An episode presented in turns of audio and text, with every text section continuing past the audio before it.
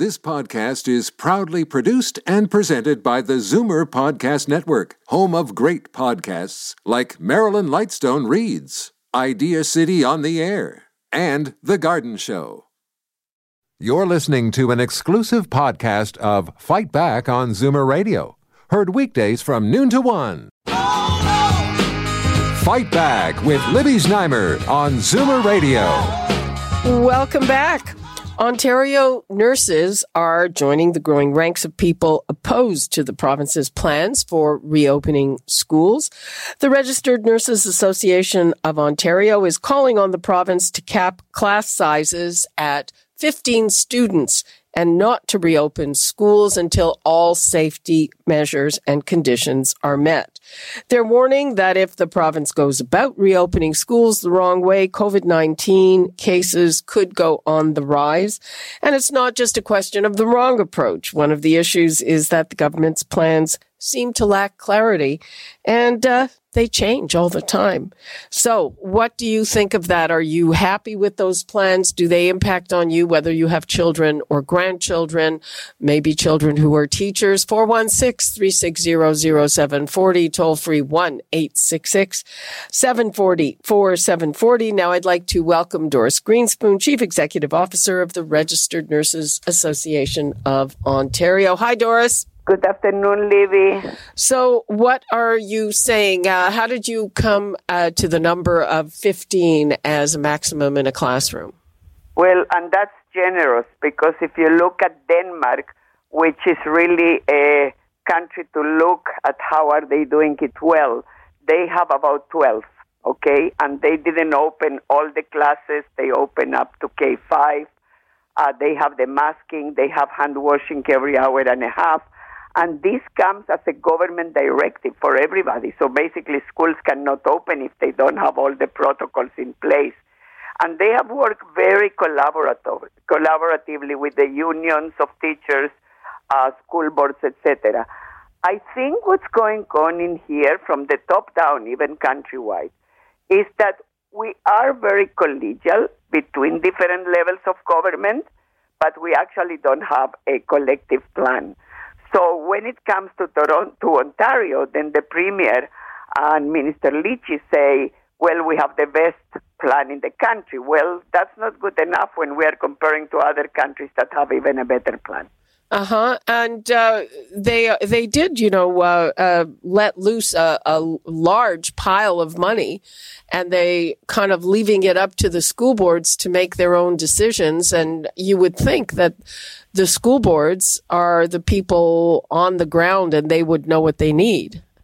So it's like telling any of us, you know, your reserves that you have, um, use them all uh, because we're not going to come to rescue you. We have come to rescue many others, Libby, and I uh, we feel it's a bit dangerous to really mortgage the future of schools. So I think it should be a you know middle ground between what the government puts and what the school boards put. And equally important is we have really a timing issue here, and that's why we're saying we absolutely need to send the, the children and young adolescents back to school, but when it's safe. And at this point, it's unclear what's the plan. Many parents are going to keep kids at home. Obviously, that creates a tremendous inequity because not everybody can do that.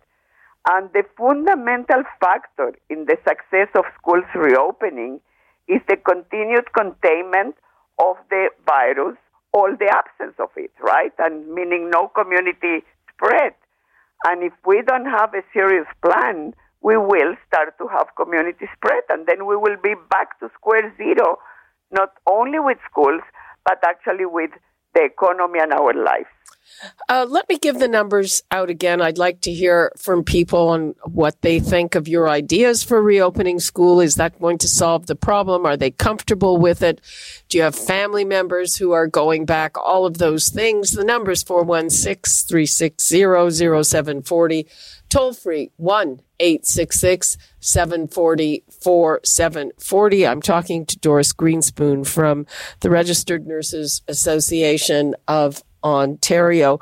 One of the things that I have to say flummoxed me a little bit, Doris, from the school boards the government said, uh, go ahead and use a certain amount of your reserves. And then some of the school boards said, we've already allocated the reserves. But I'm thinking, aren't reserves supposed to be in reserve? Yeah, what are these school boards happened? doing? Yeah, what's happening is so we have spoken a lot, everybody has spoken a lot about physical distancing, right? And this is something that even in the government ads you have keep your two meter, keep your two meter, keep your two meter. When it comes to schools, we forget that, right?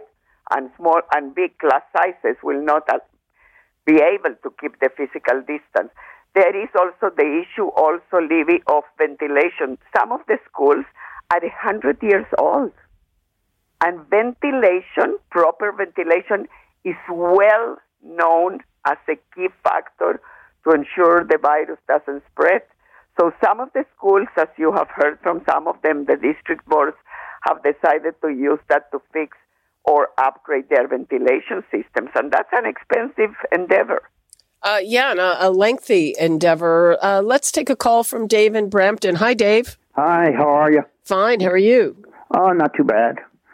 Uh, my daughter's a school teacher, and she also has Lyme disease. Oh, dear. Here you go. And basically, what she told me is they're making it as tough as they can to uh, uh, to let's say work at home. Mm-hmm.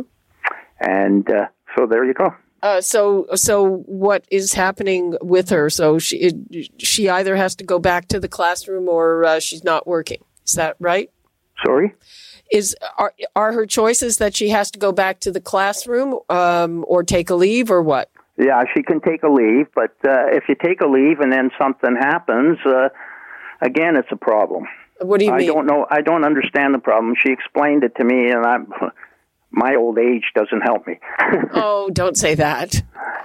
yeah, some of these provisions can get pretty complicated, but Yeah, uh, well, yeah. So what she, she said to me, if she took it and then something else happened because she's got Lyme disease, she would have a problem then. oh, I see. She can take one leave, but but that's it. Yeah. And uh, so she basically either has to go in the classroom or work from home, but they're making it as tough as they can for you to work at home. Okay. That's what her she tells me. In Oh. terms of online teaching, you mean? Sorry? In Yeah. terms of online teaching? Yes.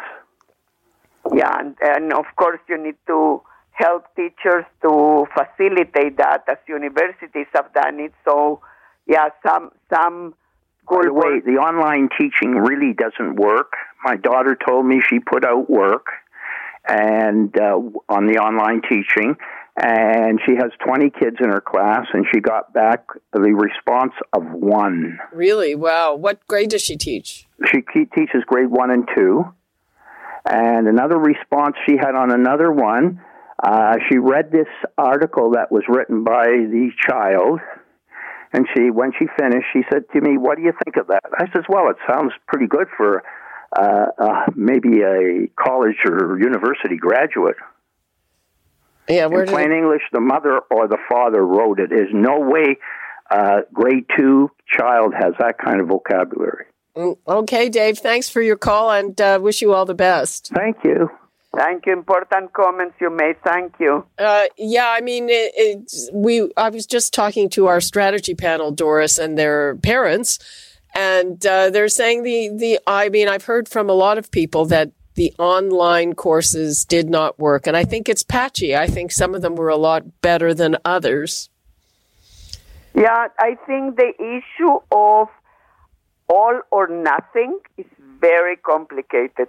I was talking with our own grandkids yesterday and with the older one. I mean, and even the young, the, the one that is nine years and 12, 12 years old. Can you picture sitting long, long hours for a for a child that age in front of a screen? Uh, actually, these days, yes, I can. Well, it's yes, hard to games, pry them away. Not for, you know what I mean? And we don't want that for games, long hours. But for teaching and for learning, I mean, ideally, it should be really staggered in class with the good sized classes. I wish we would have started in August when the weather is nice so you can do the classes outside, not only inside, to get going with that, so the kids become acquainted to that. Now we have mid September, right? So weather is still good. Are we thinking a bit of doing outside until we figure out the issue of size classes? Size classes is a critical piece if we don't want the kids to be sitting at their desk with mask all the time, like all the time. And that's too much, right? They need breaks. Yep, yep.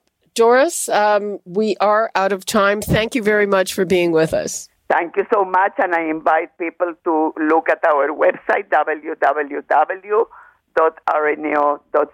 or rno.ca back to school. Okay, thank you so much, Doris Grinspun. Thank you, Libby. Take care. You too. You're listening to an exclusive podcast of Fight Back on Zoomer Radio, heard weekdays from noon to one. You're listening to an exclusive podcast of Fight Back on Zoomer Radio, heard weekdays from noon to one. You're listening to an exclusive podcast of Fight Back on Zoomer Radio, heard weekdays from noon to one. This podcast is proudly produced and presented by the Zoomer Podcast Network, home of great podcasts like Marilyn Lightstone Reads, Idea City on the Air, and The Garden Show.